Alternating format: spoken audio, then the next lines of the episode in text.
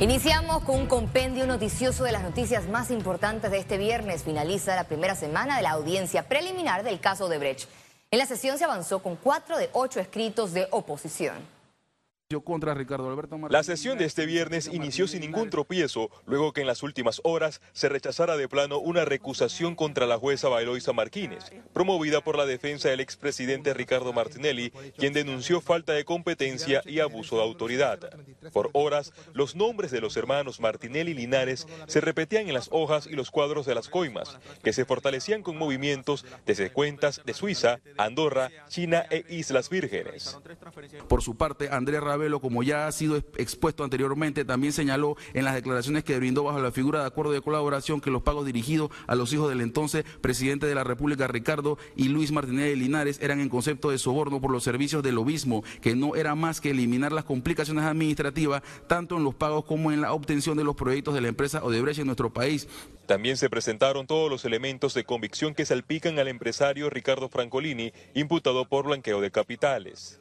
Estas acciones se han podido confirmar en virtud que el imputado Ricardo Francolini manejaba dos estructuras las cuales se dividen en aquellas donde recibe y las otras donde transfiere dinero a los señores Martínez Linares. Eh, ya esta vista me la he leído como seis veces, todavía estoy buscando dónde está la plata que, que dicen que se robó Ricardo Martinelli, dónde está el sustento, la trazabilidad, dónde están las cuentas bancarias donde se le depositaron, quién se le depositó, dónde y cuándo, eso todavía no lo he visto. Pero eso no fue todo. La vista fiscal también incluye a la ex primera dama Marta Linares de Martinelli. No fue hasta el 23 de marzo del 2015 que las acciones del expresidente Martinelli fue cedida a su esposa Marta Linares de Martinelli, madre de los hermanos Martinelli y Linares. En la narrativa se reiteró las conexiones de los hermanos Martinelli y Linares con Raúl de Saimalo, condenado por este caso de alto perfil. Según la fiscalía, Saimalo compró buques con fondos de Odebrecht. Los documentos que reposan en el juzgado tienen los elementos de convicción que indican que el ex embajador Jaime Lazo recibió dinero de la empresa brasileña corrupta para financiar la campaña política del expresidente Juan Carlos Varela. Todas las coimas, de acuerdo a la vista fiscal, fueron canalizadas a través de la Fundación Don James.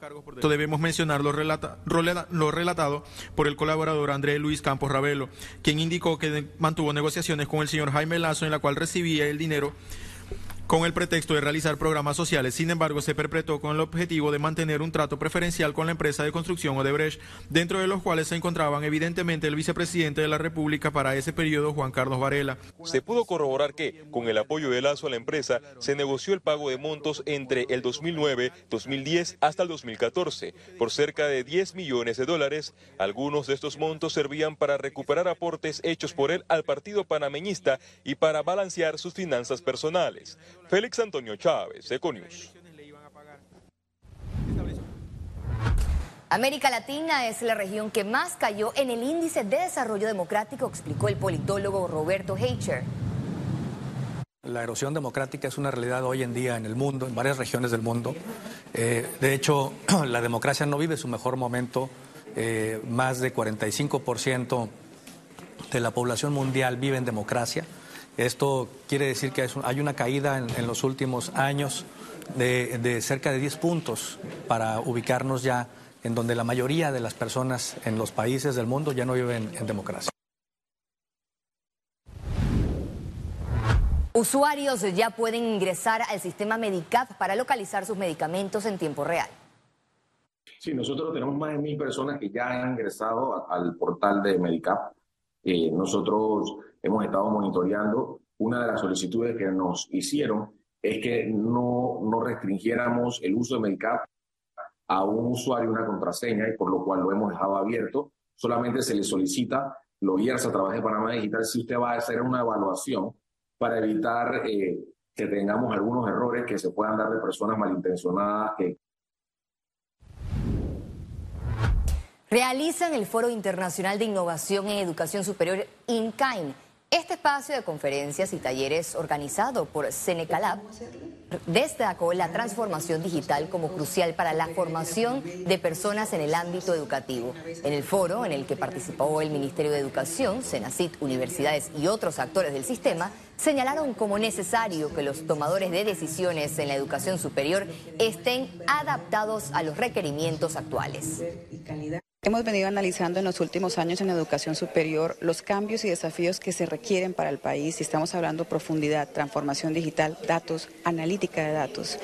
Y creemos que es de parte de las mismas bases de la educación superior en donde está la fuerza para llevar adelante estos cambios con la prontitud que los necesitamos en el país. Por eso en Seneca Lab hemos diseñado este foro InKind donde anualmente estaremos compartiendo con las universidades las mejores prácticas de otras instituciones en Latinoamérica que les va a permitir hacer lo que tenemos que hacer en el país de una forma mucho más rápida. Es importante que desarrollemos esa tecnología precisamente para lograr un recurso humano adecuado a las exigencias del mercado laboral. Las autoridades policiales siguen con los operativos para dar con el paradero de la niña de nueve años desaparecida en el distrito de San Miguelito. Unidades policiales, vecinos y familiares realizaron búsquedas casa por casa para ubicar a la menor. El operativo se efectuó en las rutas frecuentadas por la niña y herbazales. La Cancillería y el Ministerio de Cultura recibieron dos piezas arqueológicas panameñas rescatadas en Italia. La tarde de este viernes llegó al Palacio Bolívar el transporte que entregó estas piezas arqueológicas. Especialistas del Ministerio de Cultura develaron las piezas, las cuales son del área del Gran Coclé. Las mismas ahora serán conservadas y exhibidas en el Museo Reina Torres de Arauz. Son dos vasijas, una es polícroma y otra es monócroma. Eh, van a ser, una vez que ya hemos recibido estas piezas, las vamos, procedemos a codificarlas y son registradas como parte del inventario del Museo Reina Torre de Araúz, que en estos momentos se encuentra en restauración y que, bueno, van a ser parte de nuestra colección. Economía. Panamá prepara estrategia para reunión técnica comercial con Estados Unidos. Panamá se mantiene en expectativa para una renegociación del Tratado de Promoción Comercial con Estados Unidos. Así lo informaron este viernes durante una cortesía de sala a la canciller Erika Moines en el Consejo Nacional de la Empresa Privada. De hecho, contestaron formalmente que estaban eh, dispuestos a reunirse con nosotros eh, y avanzamos, ¿no? ¿No se ha establecido fecha de reunión todavía? No se ha establecido, nos queda ahora a nosotros porque nosotros pedimos la reunión y ellos nos dieron la reunión. Hasta ahí estamos técnicamente con ellos y ahora hay que setear. Pero antes de ir a una reunión, lo primero es que hay que definir una estrategia. Eso era parte de lo que estábamos haciendo ayer eh, y que se va a continuar haciendo para afinar una estrategia país que lidera el presidente sobre cómo afrontar un tema que es muy delicado y sigue siendo prioridad. El interés principal es revisar el calendario de desgrabación del arroz, leche y sus derivados y la carne de pollo y puerco. La estrategia contará con observaciones de productores, empresarios y de los ministerios de Comercio y de Desarrollo Agropecuario. Se está planteando que debido a las situaciones específicas o a las consecuencias más bien que puede tener la aplicación del tratado como está, eh, es importante que las partes se pongan de acuerdo. Hemos escuchado que Estados Unidos está ofreciendo ayuda técnica para fortalecer al sector eh, agroindustrial, agropecuario. Eh, eso es muy bueno. Estados Unidos es un socio de Panamá y creo que a través de una negociación eh, podemos llegar a un entendimiento para garantizar no perder puestos de trabajo en áreas bien sensibles. el área agroindustrial tiene mucho futuro. En este espacio con la canciller también conversaron sobre la política exterior de Panamá. Eh, en este momento es fundamental que el mundo ponga el foco en Panamá, debemos atraer inversiones, eh, debemos mostrarnos como un país donde hay instituciones fuertes, donde la democracia se fortalece. Entonces, para nosotros es importante este diálogo con la ministra de Relaciones Exteriores. Aunque Estados Unidos accedió a la revisión del tratado, esto no garantiza su intención de renegociación.